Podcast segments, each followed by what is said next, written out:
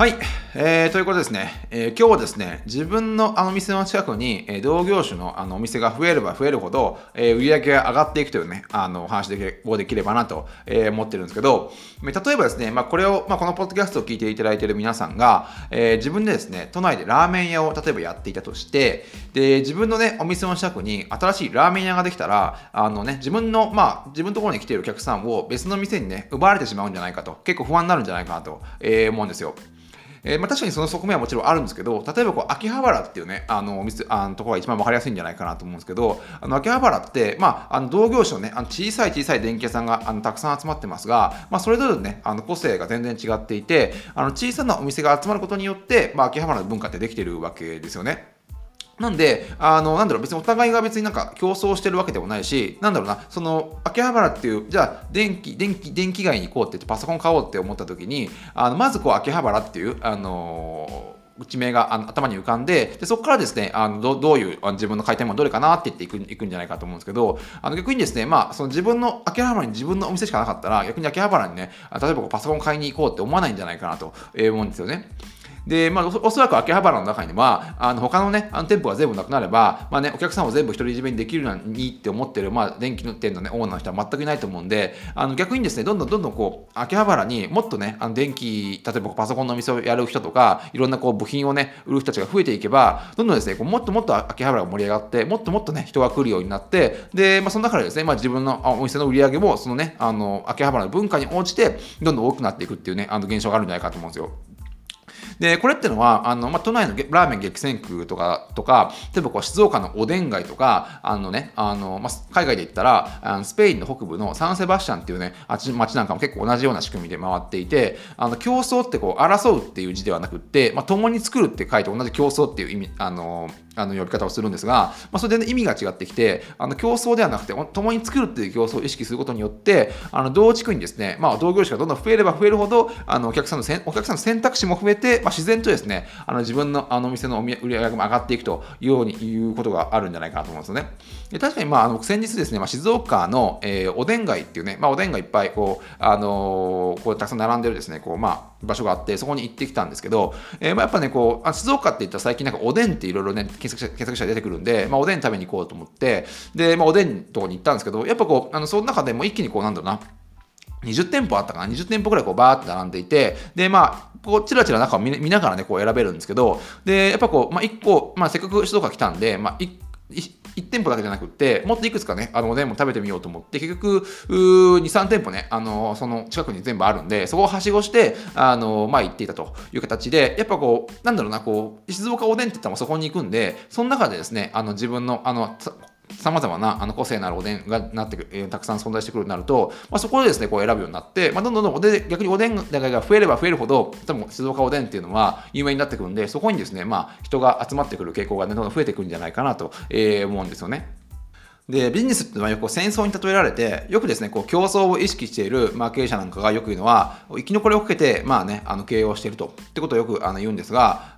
お客さんの立場からすれば、別にこう自分が欲しい商品を提供しているね、お店っていうのは、一社あれば十分で、経営者がですね、経営者とかそういう、企業が、生き残りをかけて頑張っていようがいまいが、それはどっちでもいい話なんですよね。逆にこう同じようなものがたくさん並んでいる、同じような店がいっぱいあって、別にあって、その中で競争していようと、別に、買う方からしたらどっちでもいいと。逆に自分の提供しているものは一社あればいいし、そういったところだと競争はね、いらないんじゃないかなと思うんですよ。それに対して、こう、共に作る競争者の方ですね。っていうのは、一個一個やっぱね、同じ、例えばおでんでも、それぞれ個性が違うし、味も違えば、そこにいる人も違うという形で、共に作る競争者の方がですね、こう、変わりが利かないものを提供している関係で、逆にこう、同業種の人たちとか、お客さんとかですね、もしくはこう、地域の人たちにとって、なくてはならない存在であるわけですね。なんで逆にですね、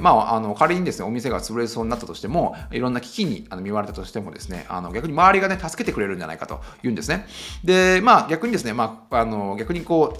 毎日こうね、バチバチ争っているような、競争の人たち、競争の会社とかっていうのは、やっぱこう、お互いどんどん消えていく羽目になるし、消耗してるんで、どんどんね、従業員も疲れ切ってるし、いろんな、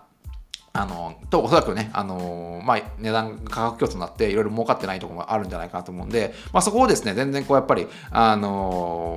顧客がね、求めてるものはこう本当に値段ぐらいしかなくって、あんまりこういいね、循環で回っていないんじゃないかなと思うんですよ。で、本当こう中国の古典なんかにも、戦争はね、ものすごいお金がかかるし、お互いね、こう消耗し続けることだから、戦争はね、もう当然しなくていいんであれば、絶対しない方がね、圧倒的にいいってことね、中国のね、古典とかにも書いてあって、で、これよくね、いろんなところで出てくるんですが、日本ですね、家電製品は、昔ですね、世界的なシェアの結構上位を占めていたにもかかわらず、現代でですね、中国とか、韓国の、アジア勢にですね、どんどんこうシェアを奪われているっていう現状があるんですけど、でそれなんでかっていうと、とにかくですね、日本の家電メーカーっていうのは、国内のライバルとの競争をね、意識しすぎた結果、無駄なこうね、消耗戦をね、繰り返してしまって、体力も時間もね、結構使ってしまったことが、結構ね、こう海外の、海外勢にですね、抜かれてしまった一つの要因なんじゃないかなと思うんですね。ちょっと前に、結構前にこうテレビ番組かなんかでやっていて、なんだったかな、どっかの家電メーカーですね、シャープかどっかの、家電メーカーのなんか、お偉いさんがいろいろインタビューに答えていて、本当これ、国内のですね、いろんな企業に勝つために、本当こう消耗戦を繰り返してしまっていて、もうその、今ね、こう、ハイアールって、中国の家電メーカーあるんですけど、ハイアールって名前すらね、聞いたことないぐらい、もう本当に、海外がどう動いていようかっていうのは、全く、2000年代初めの頃は意識してなかったと、そういったことがね、次第にですね、消耗戦を繰り返して、無駄な時間を使ってしまったことが、海外の、アジア勢に抜かれてしまった、一つの要因だったんじゃないかということで、やっぱこう競争ってやっぱ消耗するんですね。時にはやっぱり競争も必要なことももちろんあるんですけど、そこはですね、特にこう21世紀になってくると、本当にこう競争が激しくなって、なんとかそこからね、抜けるようなことをやっぱり考えなきゃいけないっていうところなんじゃないかと思うんですよね。で、一番最初にご紹介した、スペインのですね、サンセバスチャンっていうね、街はですね、実際こう本当に、ちょっと前までは、本当にこうなんか、今、美食都市として、本当世界中から、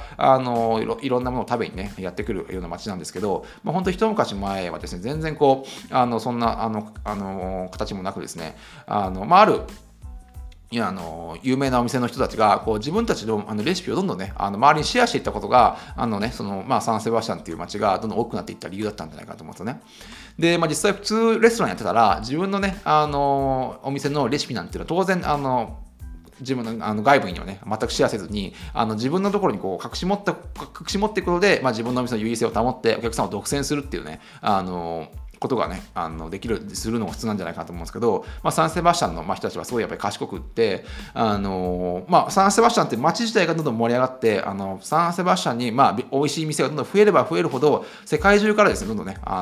美味しいものを食べにやってくるってことで、そうすると自然にですね、サンセバスチャンの名前がね、ブランド化して、自分のね、お店の、売り上げとかも上がるし、そうすることによって、どんどんね、新しいお店が増えていって、それがいい循環になっていくっていうことをね、サンセバスチャンっていう街をやって、結構世界的にね、今は本当に世界的な美食都市に、ね、なっているところもあるんで、そういったところをね、一つね、本当に小さい木は、秋葉原とかもちろんそうだと思うんですけど、そういったところからね、形を作っていくことが、一つのね、重要なんじゃないかなと思ったりするんですよね。で、やっぱりこう、本当にいいものっていうのは、消耗戦からやっぱり生まれてこないわけですよね。で、これは別に、お店に関わらず、会社経営とかも同じことなんじゃないかなと思うんですけど、やっぱこう、成果報酬とか、実力主義とかをね、逆にこう導入しすぎると、もう逆にですね、社内でこう、競争が起きてしまって、共に組織として共にこう、いいものを作っていく、社員が一致団結して、いいものを作っていくっていう文化がどんどんなくなっていくんじゃないかなと思うんですよね。で、本当にこう成果報酬とか行き過ぎると、もう、会社で協力するというよりは、どうやったらですね、別の社員を出し抜けるかという部分に、人々がですね、ずっと注力するようになったりとか、どうやったらですね、こう上司に気に入られるかっていうところばかりに、を考える人ばかりが増えてきてしまうことによって、どんどん会社がね、つまらなくなっていくような、雰囲気になってきてしまって、で次第にですね、業績も当然落ちてきてしまうことによって、売り上げもね、どんどん悪くなっていくっていう悪循環にはまっていくんじゃないかなと思うんですよ。なんでこう、実際ですね、その業界とか、その地域でね、自分のお店が1番とか2番っていうのは正直どうでもいいことで、実際そういったね、盛り上がってる地域に自分がね、ちゃんとしっかり身を置くっていうことが一番重要なんじゃないかなと思うんですよ。で、その、業界全体にですね、要はレベルが上がっていけば、自然とですね、自分のお店の地位もどんどん上がっていくと。そういった意味で、共に協力して、いいものを作る、一つの文化を作るっていう意味では、いきなりこう、短期間でね、そうやってこう、なんか結果が出るもんではもちろんないとは思うんですけど、徐々にですね、お互い、協力して、切磋琢磨し合ってですね、そのエリアを盛り上げていく、その業界を盛り上げていくっていう方が、長期的にはですね、自分の方に返ってくるっていうこともあるんじゃないかなと